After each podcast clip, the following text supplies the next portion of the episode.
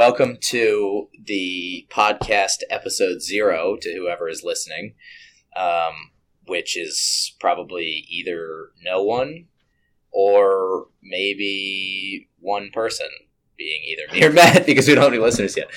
I guess what I will do is post this to our site and get it uploaded to iTunes, etc., just so we have some content up there. So maybe we should talk about something that's of interest to the rest of the world. Yeah, well, I don't know, man. It's pretty sad times. It's all I get when I reach out to people these days is, you know, how's things? And there's a lot of downcast looks, and so I mean, I just happy to have stuff to do. So that, you know, like I said, I've been looking forward to chatting to you today and doing something fun and different, and I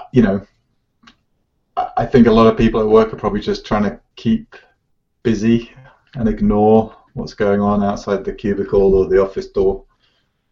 Well, it's a good time to do science, right? Yeah. I don't know. Does it work like that? Because it's like well, we can't afford to do science right now, and you know, 3 or 4 years ago, no one had time to do science. The benefit of running your own gig is that you never have any money, and so when you have exactly zero money coming in, you just call that R&D time, right? We've been doing plenty of science over here at Sandstone Oil. We've been doing some research in basis pursuit inversion. I don't really know where the research is going to go, but we're thinking at some point of taking it into the, like I say, pre-stack seismic inversion domain, or into the seismic compression domain. So I'm pretty excited about it. I don't know anything about basis pursuit, so it's a huge learning experience for me. But we just hired a new intern who is super smart and super hardworking, so we'll be able to at least flesh out some ideas, if not hopefully get some results. Yeah, cool. So I've heard of matching pursuit. So as a sort of frequency analysis method, you know, dictionary based rather than a sort of Fourier based way to get at the spectrum of your data. What can you give me the kind of what on earth basis pursuit is? At a really is that a high level or a low level? Down at my low level. Basis pursuit is more of a conceptual idea than it really is like an algorithm. Matching pursuit accomplishes many of the same tasks that basis pursuit algorithms could tackle, but rather than doing some sort of data-driven monitoring and trying to match, say, a filter to your data, what you're trying to do with your basis pursuit, step number one is represent your signal in such a way that you have less dimensionality in your signal. If you think about a sine wave, you have that you've measured with a digital instrument, you may have thousands of sample points in time, but all you really need to represent that same sine wave is the amplitude, frequency, and phase. And so the ultimate basis is those three measurements rather than a string of time values, amplitude values and time. Yeah. So, I mean, but that's like Fourier. That's what the Fourier transform does, right? It reduces the data, or you can think of it as reducing the data to a bunch of coefficients. So what's the approach that is basis pursuit also using a kind of dictionary of filters of, like, you know, Morlet wavelets or something like that to match against? What are the coefficients that you end up with, I guess? Sure. You have to pick some sort of dictionary to represent your data. But the ultimate goal with doing an basis pursuit type of algorithm, and especially in the case of compression, is that you strive for an optimal representation of your signal. So rather than in Fourier, you say this is what we're how we're going to represent our signal. We're trying to figure that out. So it's pretty exciting stuff, and I don't know. It'll be a fun thing to work on. Very cool. How about you, man? Have you been doing any R&D type of development stuff? Sorry, I was doing something very stupid. So someone asked us recently, can you make us a plot like the good old days where you had wiggle traces and a side label and some bits and bobs that I might put on like you would have on a piece of paper?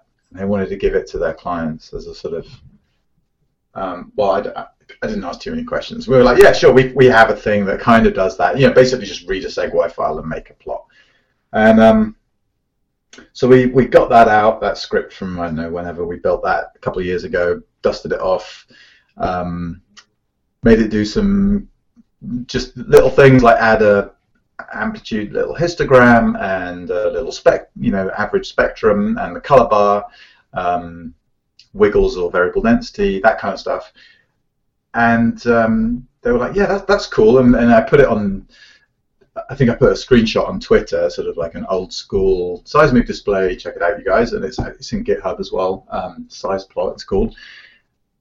And someone was like, oh, all it needs is some crayon scribblings and a coffee cup stain, and it's a classic. So I was like, oh yeah, that'd be really cool. That'd be really cool. So last night I was putting some kind of stained paper with like fold marks in a sort of transparent overlay. Yes. And you can specify the number of coffee cup rings you want and take it in a config file.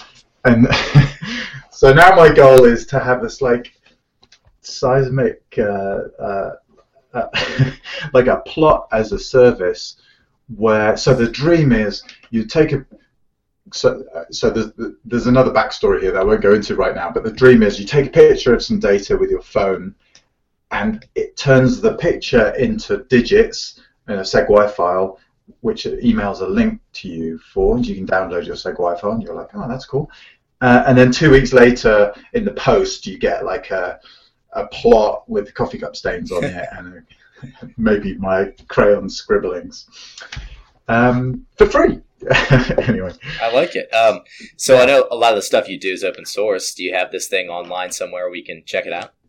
Yeah, github.com/agile-geoscience, and it's called Seisplot. So it's just a script basically right now. But I did push that, even though GitHub was down for 4 hours last night. I did push that update before I went to bed. Tragedy. How did you survive? I know. Well. Hey, distributed repositories rule okay. Yeah, I like it. Cool. So I actually saw your post on Twitter, and I thought it was hilarious with the folded paper stain thing. And I love it. I've got a map rack here sitting next to me full of about 100 old 2D lines that are exactly the same. I've even got some transparency plot from way back in the 80s, I guess, and just that's awesome. It takes you back to the good old days, I guess. Really, before my time. Yeah. So I mean, the other end, like I sort of alluded to just now, the other end is to start with those things and get to data. Have I put this out there? I don't think I have, but I built this little thing called. I think you can go to ageobot.elasticbeanstalk.com. So AGEOBOT, and that's a little bot sitting there on Elastic Beanstalk, which is Amazon's sort of bit like Google App Engine. You can run apps on there, and the idea is that you send it's only got a web interface. There's no like user interface to this thing, so. It's just a web API. You send the URL of an image of some seismic data and some sort of rectangle that represents where the data is, and it will turn it into digits and make a SEG-Y file for you. So I'd like to be able to sort of generalize that and actually automatically detect the data area. which would be kind of cool, and maybe rectify it if it's not rectangular. So if you've taken a picture of a seismic line from an angle, you should be able to like ortho-rectify it. But and this is actually a real thing. So then so that's kind of a silly thing. There is one interesting problem there, though, actually, which is if it's not a grayscale color bar, if it's a variable density display with like a red-blue color bar, how can you reasonably back out the data from it? You remember that came up at the hackathon. One of the teams was working on that. And the other tricky thing to do, I think even a harder problem, is what do you do if it's a wiggle display? Sure.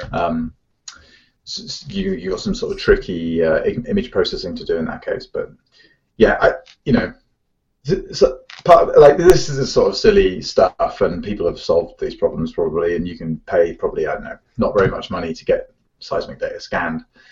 But I do like, I like this sort of idea that there can be a world of little apps around the web. You can like send your bit of data here and get this plot and get that bit of analysis done over there, and do a transform over here. So these are all just part of that imaginary ecosystem. Stains as a service. Yes, excellent. I think that the call an expert or consult out one data panel at a time model is an excellent thing to do, especially for testing. So if you're a QC consultant or an interpreter or something, and you want to try out an idea to see if it'll fix your data, historically you've had to take the whole thing to a processor on a hard drive and get them to do this. Doing test panels is easy, those are lightweight pieces of data, and it's cheap to try little processes on each one of those things. Yeah, totally.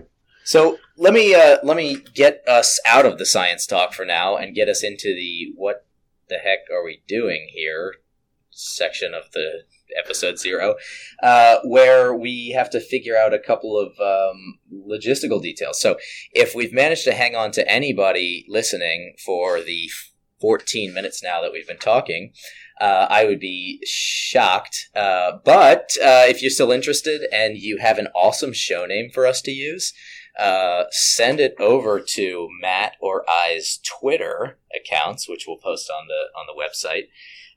Which I guess also brings me to the point, I need to post this thing on the website.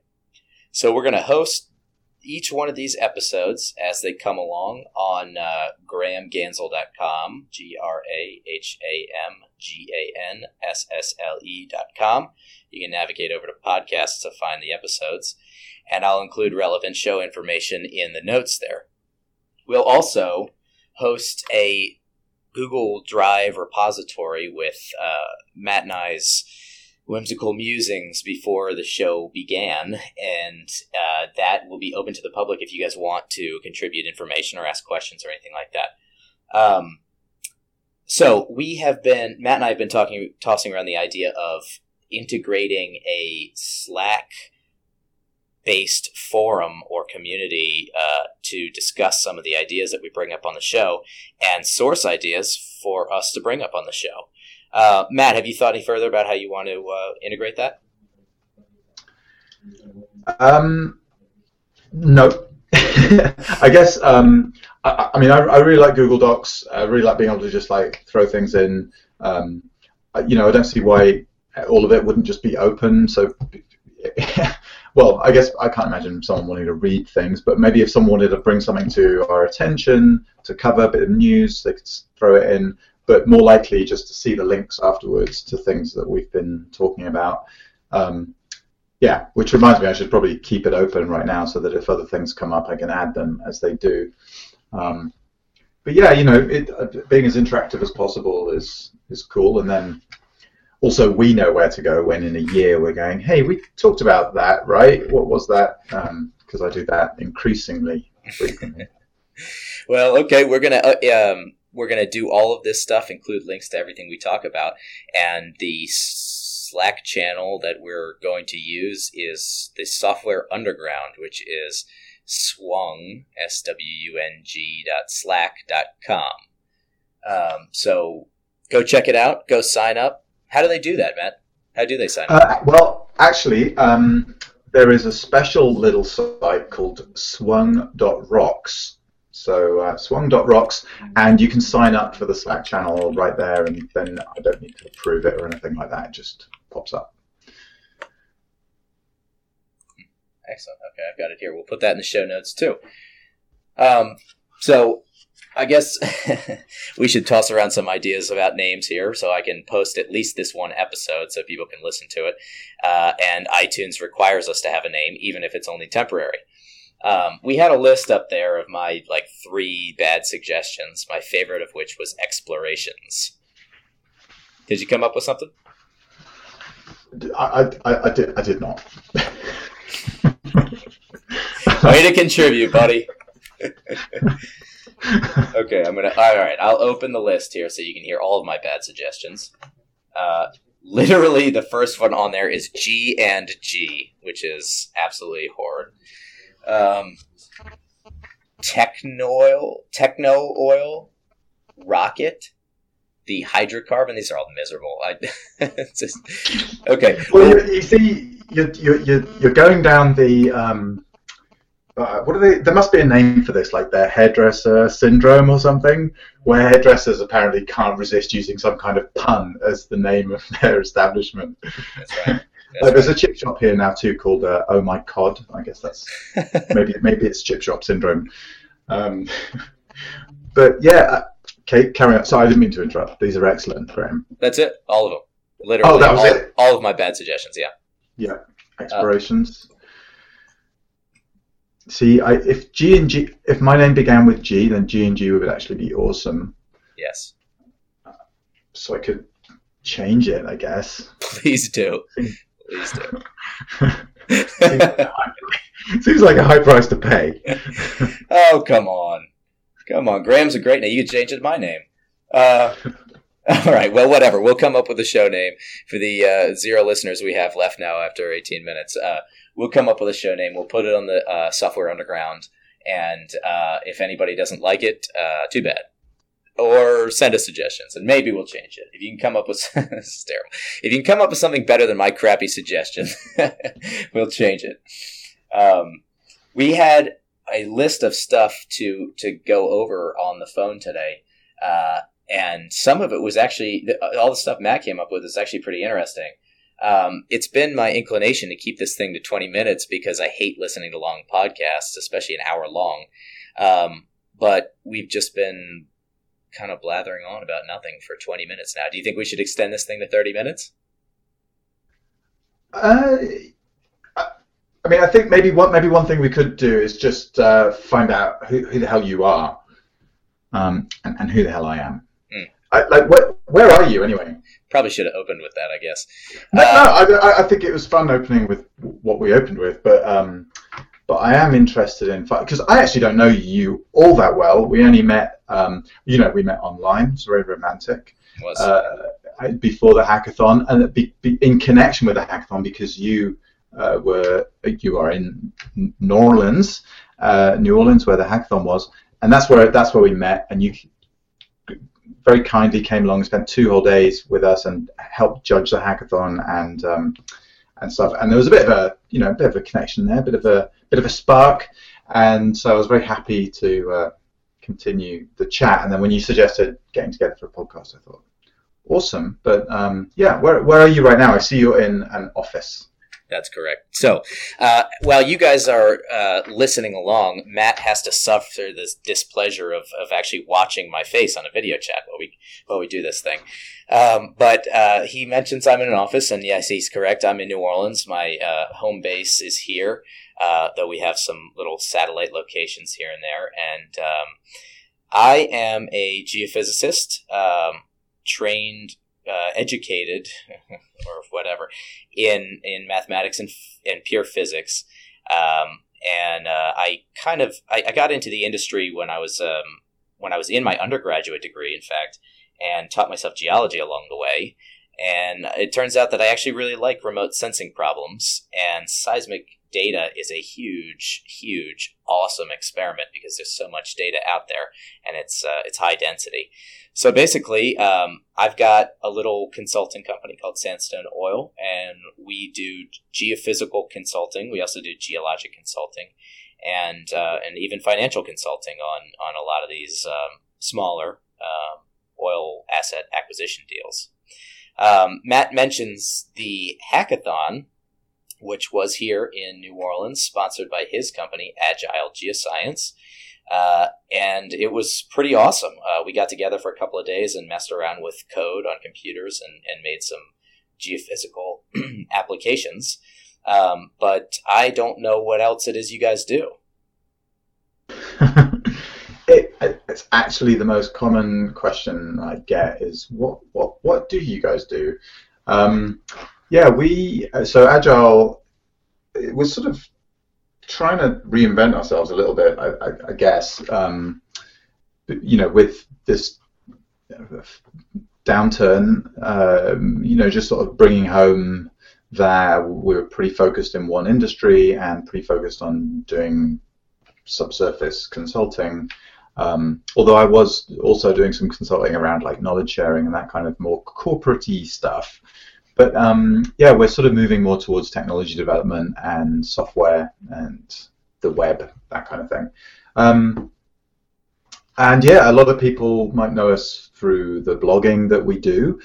We've been pretty horrible at blogging for the last few months, with this sort of, I don't know, my attention, I guess, being taken up by these other things and this transition I was just talking about. So I'm up here in Nova Scotia, Canada, on the east coast of Canada, and I work with a couple other people, Evan Bianco, my co-blogger and Agile awesomist. He's in Halifax, Nova Scotia. We also have another guy in Halifax, a front-end web developer. And then my wife works for Agile doing stuff to do with the publishing that we do, the website and the books that we make. And then we use a chap in Vancouver, Ben Bauer, who is, he's now a geophysicist, but has a physics background and is an awesome coder. So there's the five of us hacking around on things, and we're super busy right now, which is fantastic. A few months ago, it was different, but 2016 so far has been awesome. So yeah, I'm looking forward to a good year, and yeah, I'm looking forward to doing more of these because it's fun chatting about random geophysics stuff. I have a bunch of kind of office mates here, but nobody else does geoscience. So, I see. I think I looked you up online there. Is it a co-working space that you have up in Nova Scotia? Yeah, exactly. My I'm in a town of about 1,000 people.